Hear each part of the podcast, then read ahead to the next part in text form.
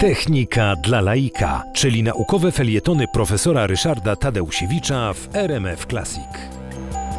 Taką okolicznością, w której woda zachowuje się inaczej niż, niż e, w normalnych warunkach, e, to jest e, właśnie zamarzanie wody w niskich temperaturach w sytuacji, kiedy ta woda zanim zamarznie ma postać pary.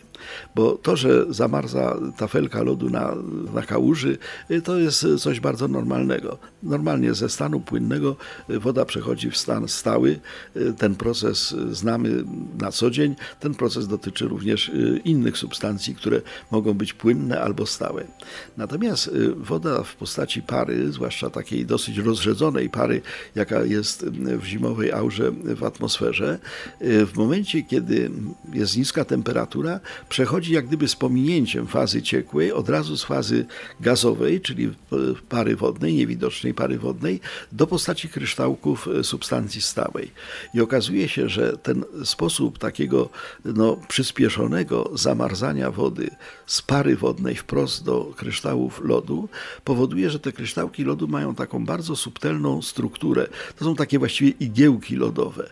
One z kolei mają tą właściwość, że chcą się ze sobą łączyć, tworzą się wobec tego agregaty, y, a ponieważ ten proces y, przebiega na zasadzie takiego narastania y, tego, tego, tego płatka śnieżnego od jakiegoś centralnego elementu, gdzie to się zaczęło, pojawia się symetria, pojawia się element piękna, ta gwiazdka śniegowa oglądana przez lupę, czy nawet przez niewielki mikroskop y, daje także piękne wrażenia estetyczne, dopóki się nie rozpuści.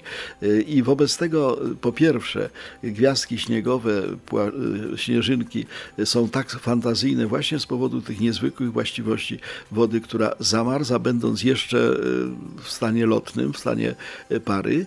No i po drugie, symetria i inne elementy, które kształtują tą śnieżynkę, są mechanizmami czysto fizycznymi, ale produkującymi piękno.